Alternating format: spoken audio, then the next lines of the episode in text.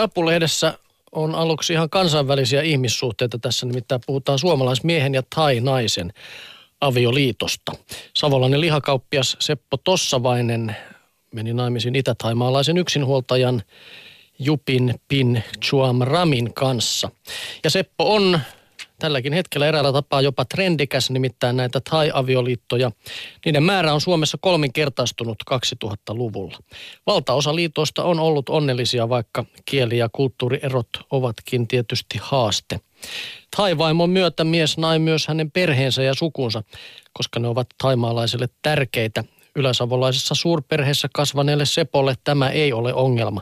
Meitäkin oli kuusi lasta, kahdeksan henkeä. Alakerrassa oli tupakeittiö ja kamari ja siellä pyöri koko ruletti. Parhaimmillaan yhdessä huoneessa asui 15 ihmistä ja mummolaan oli 50 metriä. Perhekeskeiselle Pinille uusi kotimaa ei ole pelkästään vihreyttä, puhtautta ja luotettavia ihmisiä, on Suomessa ikävätkin puolensa. On vähän surullista nähdä, kun lapset eivät pidä huolta vanhemmista ihmisistä. Se on erilaista kuin Taimaassa. Täällä vanhusten on huolehdittava itsestään. Seppo ymmärtää vaimonsa tunteet. Taimaassa on vähän samanlaista kuin Suomessa 40 vuotta sitten. Silloin meilläkin vanhukset maaseudulla asuivat samassa huushollissa kuin lapsensa. Vanhemmat hoitivat lapsiaan ja kun he tulivat riittävän vanhoiksi, niin lapset hoitivat heitä. Ei se niin kaukana meidänkään historiassa ole. Naapureiden auttaminen ja talkootyöt ovat taimaalaisille tuttuja. Suomen maaseudulla ei enää ilmaiseksi liikahda kukaan, hymähtää Seppo.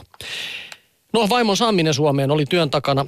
Kyllähän se viisumiruljanssi semmoista pompottelua on. Meilläkin meni Bangkokissa viikko, oli haastatteluja ja paperisotaa. Yksi helkkarin päivä meni siihen, kun piti käännättää uudelleen paperi, jossa oli kyllä oikea leima, mutta väärä käsi oli lyönyt sen leiman, Seppo sanoo.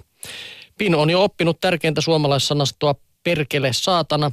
Niillä pärjää palan matkaa, mutta sinnikkäästi hän opettelee myös tavallista kauppasanastoa. Yhteinen kieli on englanti puutteellisenakin. Tiedän, että on pahoja tarinoita paljon, mutta ei pidä tuomita tietämättä asioita. Jokaisella meistä on oma elämä, jota muiden ei tarvitse murehtia. Tässä iässä osaa hoidella asiat loppuun asti, Seppo sanoo. Ja tämä nimenomaan juuri tämä tämän pariskunnan tarina on sitten silläkin tavalla ajankohtaan, että Sepon kummipoika Ville Hyvönen teki sitten dokumenttielokuvan.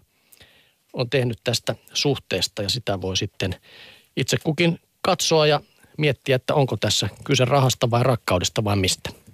Näin ja kannattaa varmaan tosiaan opetella Muutama muukin sana kuin ne kaksi edellä mainittu saattaa palvelu olla joka heikokkoa noilla. Kodin kuvalehdessä toimittaja Taija, Tarja Hirvasnoro muistelee sitä, kun hän sai 24 vuotta sitten tyttären ja kirjoitti tuolloin elämänmuutoksesta pakinasarjassa Nuoren äidin päiväkirja. No, 24 vuotta vierähtänyt ja nyt hänestä leivotaan sitten mummoa. Ja äh, Tarja kirjoittaa näin, että tätä tarinaa olen kertonut tyttärelle aina. Kun aloin odottaa häntä, haaveilin vuoroin tytöstä, vuoroin pojasta. Kun aloin tuntea sikiön liikkeet, sukupuoli menetti merkityksensä. Pääasia, että vauva olisi terve. Ennen synnytystä sekin toive alkoi tuntua kopealta. Vetosin kohtaloon, otan vastaan miten vajavaisen lapsen tahansa, kun vain please annat hänen säilyä hengissä. Nyt tarina sitten jatkuu, mutta sen uutta käännettä en tyttärelle tunnusta. Sitä, etten tunnekaan samaa huolta hänen vauvansa hengestä ja terveydestä. Pelkään oman lapseni puolesta edelleen. Tiedän, että synnyttäminen on mitä luonnollisin asia, mutta onhan se, no, rajua. Jos voisit, synnyttäisitkö tyttäresi sijasta, ystävä kysyy. Ei kahta sanaa, ilman muuta synnyttäisin. Onneksi en sentään ole taantunut hössöäidiksi. Tiedättehän sellaiseksi, joka soittelee piukealla äänellä, että miten nyt jaksat lapsikulta, verrattuna siihen, miten jaksoit kymmenen minuuttia sitten. Ehei, minä lähetän tekstiviestejä. Niissä en kysy mitään, vaan kerron erikoisista sääilmiöistä, oho, siellä sataa, ja muusta huolettomasta. Sitten jään kuulostelemaan, miten ty- pian tytär reagoi. Laskettua päivää edeltävänä iltana tekstataan taas. Tytär ei ole vastannut vielä aamullakaan ja puolilta päivin olen hermoraunio. Minun on pakko soittaa. Puhelin hälyttää ja hälyttää. Pahus. Tytär vastaa ja kuulostaa lievästi väsyneeltä. Hän kertoo ollensa edellisen illan ystävänsä valmistujaisissa. Mainitsen ohimennen, että minua jo melkein alkoi jännittää, kun hänestä ei kuulunut mitään. Mutta kyllähän minä soitan sitten, kun lähdemme sairaalaan, hän sanoo vilpittömän hämmästyneenä. Lauantai-iltapäivänä tuoksuu kahvilta, tiskikone hurisee, poika, tyttöystävä ja minä lojumme pitkin olohuoneen sohvia. Mies tuo kännykkäni. Tuli tekstiviesti, hän sanoo. Se on tyttäreltä. Luen sen ensin itsekseni, sitten uudestaan ääneen. Huonekasvitkin jähmettyvät kuuntelemaan.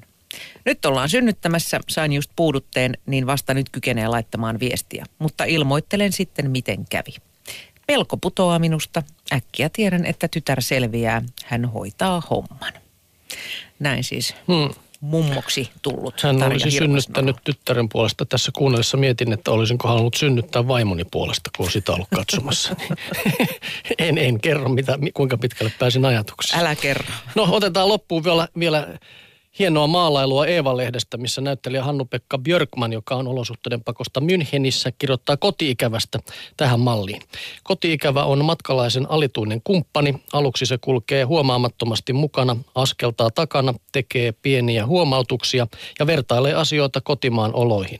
Sitten matkan kestäessä se siirtyy kulkemaan rinnalle ja katselee välinpitämättömästi vierasta maata, kunnes se lopulta seisoo edessä puiston reunassa tai kivisellä kadulla ja esittää kysymyksiä.